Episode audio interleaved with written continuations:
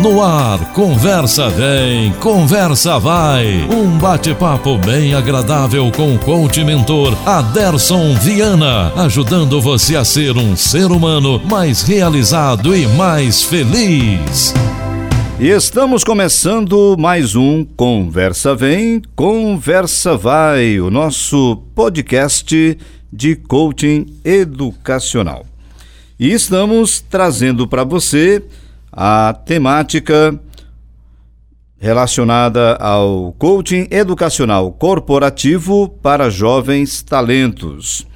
E a nossa dica de leitura para você aprofundar essa temática, trazemos o livro O que Todo Jovem Talento Precisa Aprender, da autoria de Bruce Tulgan, da editora Sextante. Bem, dando continuidade à nossa Conversa Vem, Conversa Vai, nós estamos abordando um aspecto muito importante para que a gente possa entender como é que a geração Z chegou a assimilar principalmente essa linguagem das novas tecnologias, né?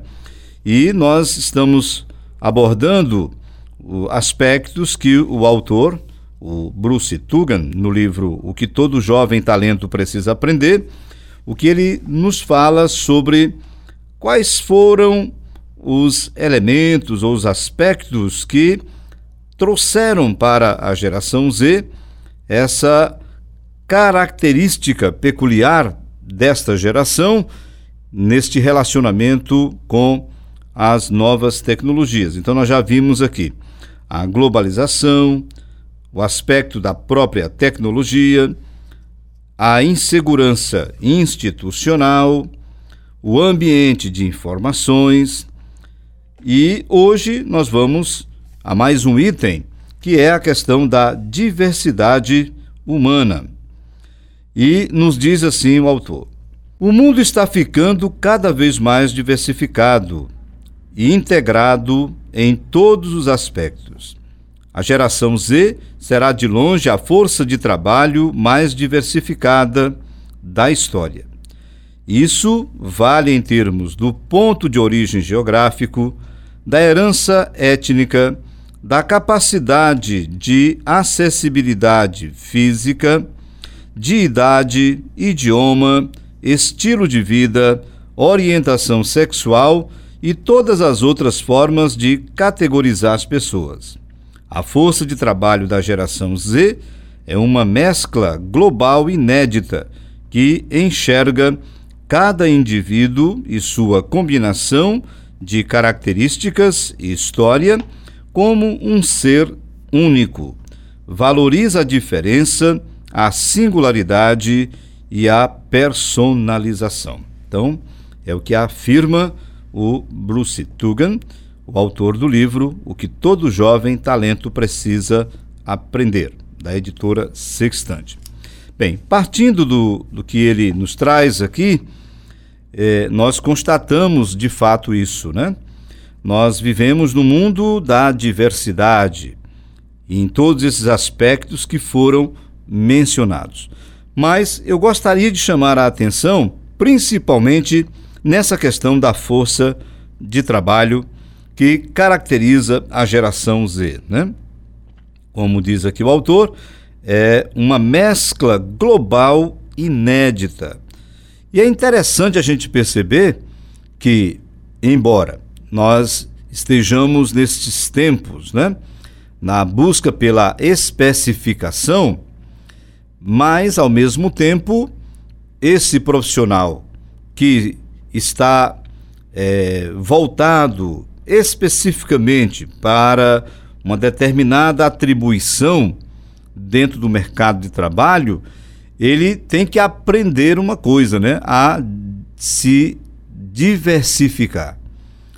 Então ele tem que aprender outras, ou desenvolver, vamos dizer assim, né? Outras habilidades, outras capacidades, porque o mercado ele é dinâmico, né?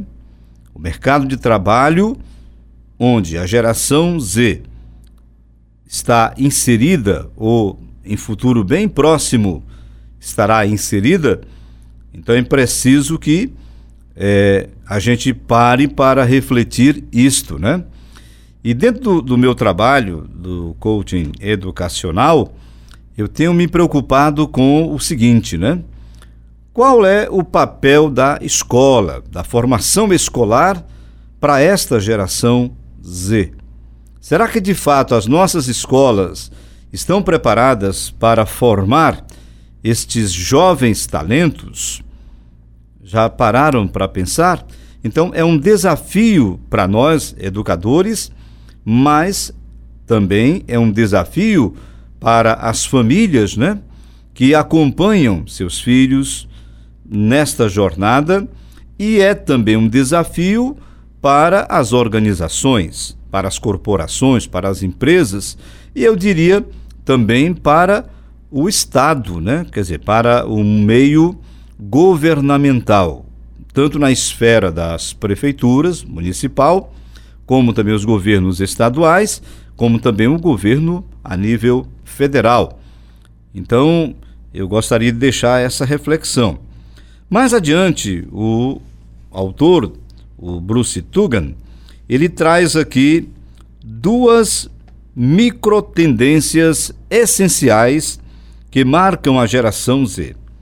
A primeira microtendência apresentada por ele denomina de criação superprotetora. Bem, os pais que estão, né, formando nas suas famílias estes jovens da geração Z, ou essas crianças da geração Z, esses pais tiveram uma formação toda pautada no que diz respeito à geração X. Então, a geração X, afirma que o autor, levou a superproteção a um nível inédito. Ele citando aqui, um pai dessa geração contou o seguinte, abre aspas, não quero que meu filho apenas se sinta um vencedor, aconteça o que acontecer. Quero fazer de tudo para que ele tenha todas as facilidades possíveis e garantir que tenha uma vantagem de partida no mundo real e vença de verdade. Bem, por trás desse depoimento, deste pai, a gente identifica, né, na nossa vida cotidiana essa atitude de muitos pais, de muitas famílias, né? Essa coisa da superproteção. Então, parece uma coisa meio difícil da gente entender, né?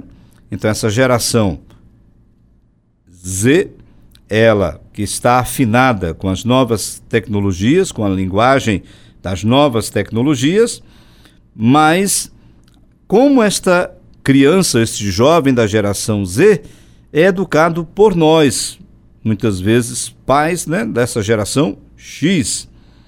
Então, é importante a gente ficar atento a esse aspecto da superproteção. Então a gente quer muitas vezes criar nossos filhos dentro de uma redoma, né, superprotetora. Então há uma discussão muito interessante, né, de que existe todo um movimento, não só no Brasil, mas em muitos cantos do mundo, para que as crianças sejam educadas pelos próprios pais.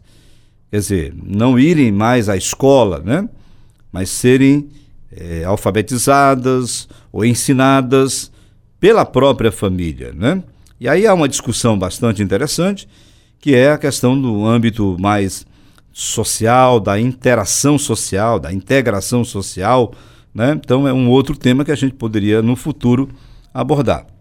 Mas eu queria frisar sobre tudo isso, né? Então essa criação superprotetora, ela de não expor, né, os nossos filhos aos perigos, vamos dizer assim. A gente quer fazer tudo para que eles não sofram, não se decepcionem, né? Vou fazer tudo para que meu filho não passe pelo que eu passei. Talvez aí esteja o nosso grande erro, né? Porque nós fomos gerados, nós, os pais, nessa geração X, né? Então, a gente muitas vezes se apavora diante do perigo, né, com o qual os nossos filhos convivem todos os dias aí. Mas vamos lá, continua aqui o autor. A geração Z cresceu passando grande parte do tempo abrigada na própria zona de segurança altamente personalizada. O conforto privado proporcionado pela proteção e pelos recursos fornecidos por adultos responsáveis que, em tese, estão sempre cuidando dela. Estes indivíduos foram isolados, programados, supervisionados e apoiados no nível em que nenhuma criança ou jovem jamais foi no passado. E, novamente, o autor nos traz o seguinte: há décadas, as crianças não são mais estimuladas a ir brincar na rua. Mesmo a escola, diz o autor, já não funciona como antes, como uma esfera quase pública saudável em que as crianças treinam as interações sociais da vida real. Desde o advento da educação pública, muito mais crianças da geração Z foram escolarizadas em casa, em comparação com as gerações anteriores.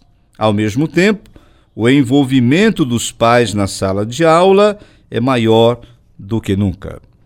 Então, a gente, parando para refletir sobre esses aspectos, a gente observa de fato isso, né? Então, as nossas crianças, nesse mundo cibernético, então, eles estão em casa, sentadinhos na frente do computador, dos jogos de videogame, não é? E a gente passa para nós aquela sensação de que eles estão seguros porque estão em casa, dentro de casa, né? E infelizmente a gente tem acompanhado aí nos noticiários, nos meios de comunicação, a questão dos chamados crimes cibernéticos, né? Então, relacionados a casos ligados à pedofilia, né? A questão da questão do preconceito via a vida virtual na internet, né? Então, a gente precisa perceber o chamado cyberbullying também, né? Então, a gente precisa parar para pensar um pouquinho sobre isso.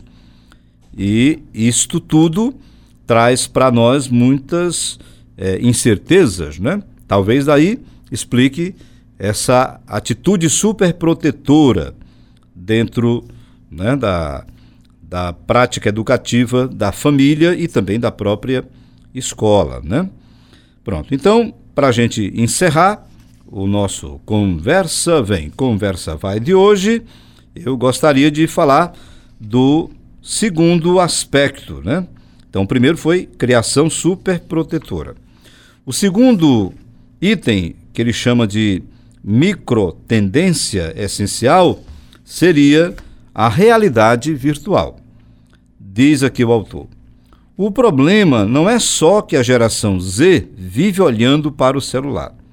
A questão é que esses jovens estão sempre totalmente ligados num fluxo incessante de conteúdo e num diálogo ininterrupto, por meio de bate-papos, compartilhamentos, jogos nas mídias sociais, com colegas e também com pessoas que são praticamente estranhas, por mais distantes ou próximas que possam estar.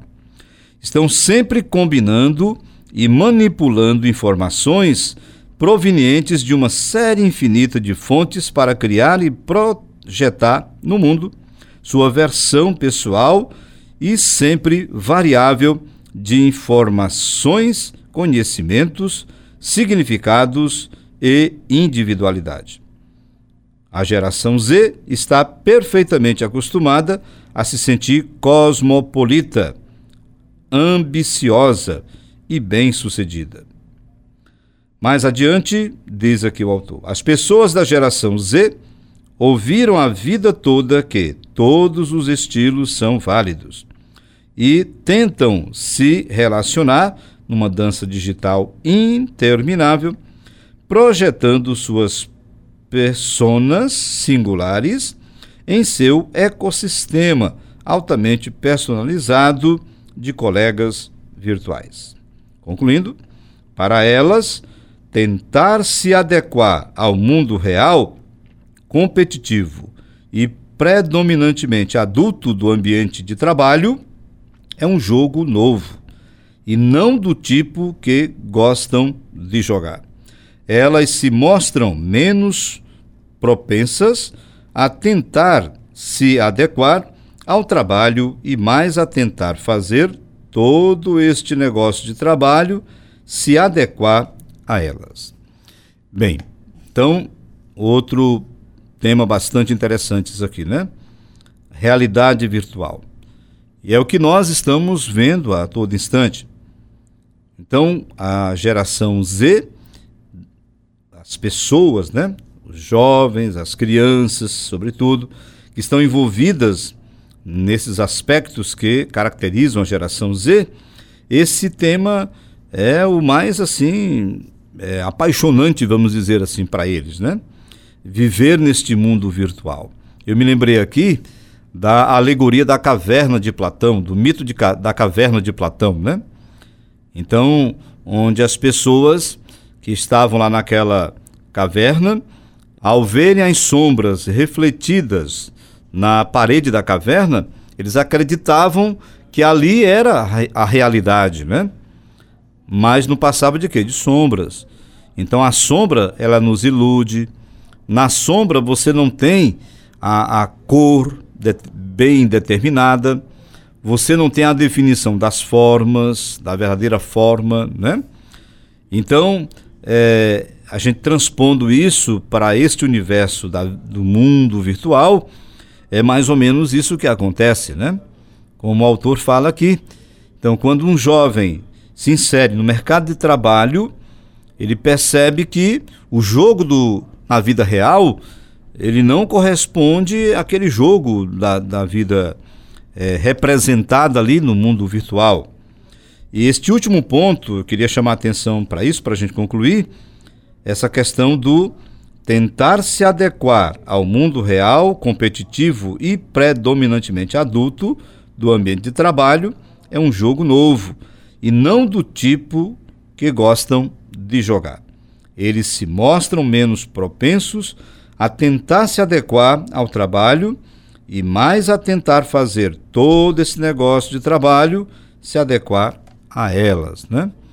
Então, o que acontece, essas pessoas da geração Z, elas, ao saírem da caverna, vamos dizer assim, né, que é essa coisa da realidade virtual, ao se depararem com esse mundo real, elas percebem que o negócio não é tão simples assim não, é um jogo de vera, né, para valer.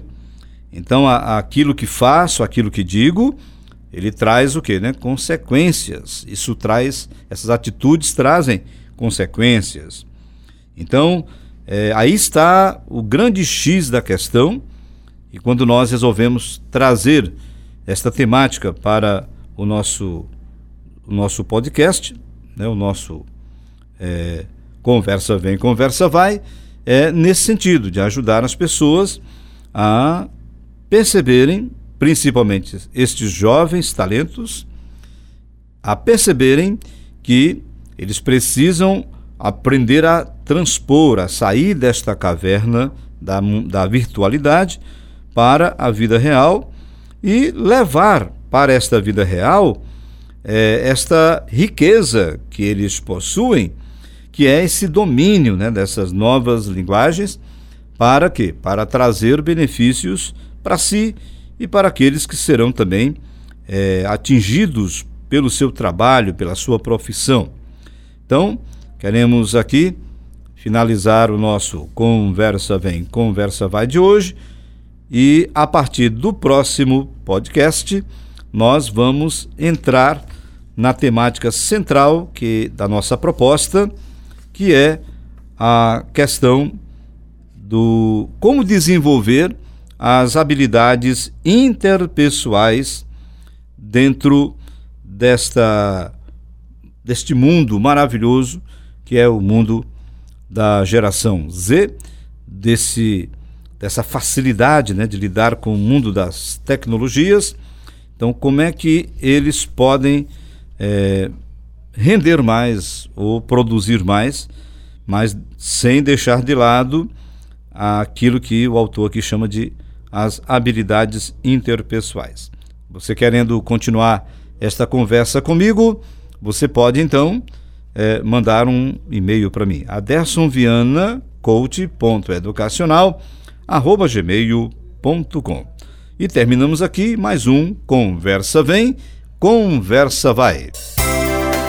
Conversa Vem, Conversa Vai, com o coach mentor Aderson Viana, ajudando você a ser um ser humano mais realizado e mais feliz.